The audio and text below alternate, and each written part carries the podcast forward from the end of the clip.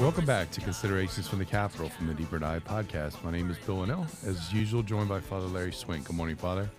Hey, Bill, what's going on? Today's Friday, the 14th of July, the memorial of Kateri Tekakwitha. And Father reflect on today's gospel from St. Matthew.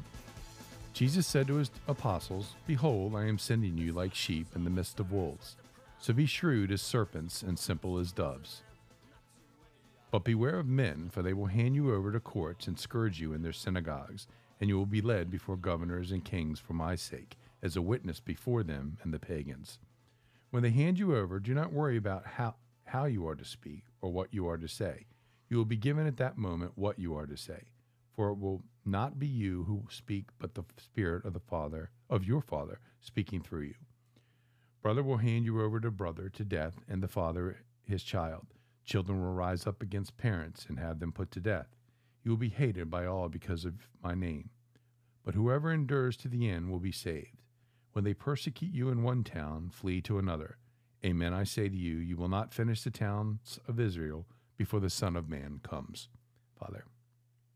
Okay. All right, folks. Well, um, you know, today, I mean, we've we've talked a lot about this in past, uh, you know, morning meditations, and um, you know, I think that uh, we need to um, kind of look at the fact that in the time of Christ, after, especially after his death, and when the apostles started their mission, uh, it was a really difficult uh, uh, situation for them. And many of them, we know from history that every one of them was persecuted very severely.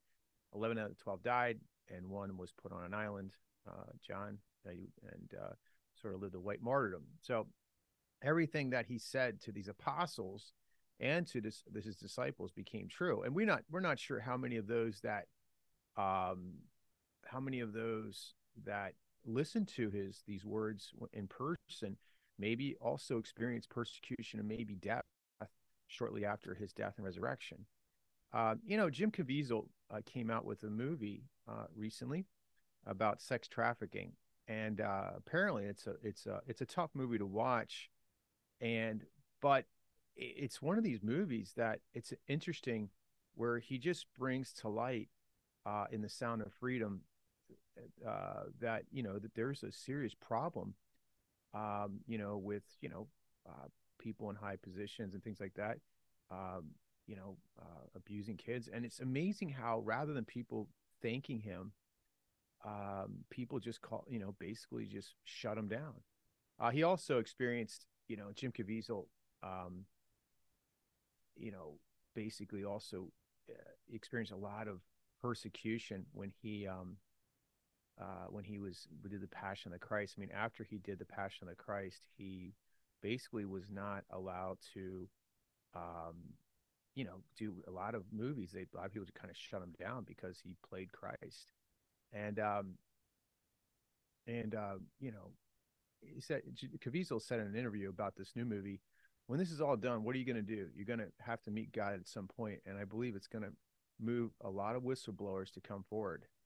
This will bring an end to the whole thing he predicted, and um, you know, uh, so I mean, you know, it's just sometimes when when you're trying to preach Christ or bring healing, you're going to get pushback, and uh, you know, uh, in an interview, you know, someone basically said, "We're all against Goliath, and we're all a little David against Goliath," and and our Lord, you know, basically warned us of this. And um, so, I mean, we I pray for uh, for Caviezel. I think it's a good movie. I, I wouldn't bring kids to it, but I would suggest watching it. And uh, you know, it is it is amazing. I one of, I think someone my sister-in-law said something that she thought that Caviezel would end up being a saint one day. Wouldn't that be awesome? and I think the reason is is he's not afraid to just bring God Jesus into into uh, the public, and uh, he's not afraid of persecution, and um, he uh, he's been very very vocal about the fact that you know uh, modern Christianity is just so weak, you know the way that people approach it. It's all about you know compromise and making people feel good, but it's not about changing people and destroying evil. And he basically said like kind of paraphrasing, he said people are more afraid of Satan than God. And he goes, if if people just knew the power of their baptism, my gosh, you know, the things that we could do. So um, pray for him. And I just think it's, uh, you know, maybe consider watching this movie. I haven't watched it yet. I want to watch it in the near future. I know some of my priest friends saw it last night and they were very, very moved by it. And all the response was this pray for those who made this movie because they're definitely going to get pushback. So, anyway, but uh, blessed are you, a persecutor for sake of righteousness. Yours is the kingdom of heaven. Peace.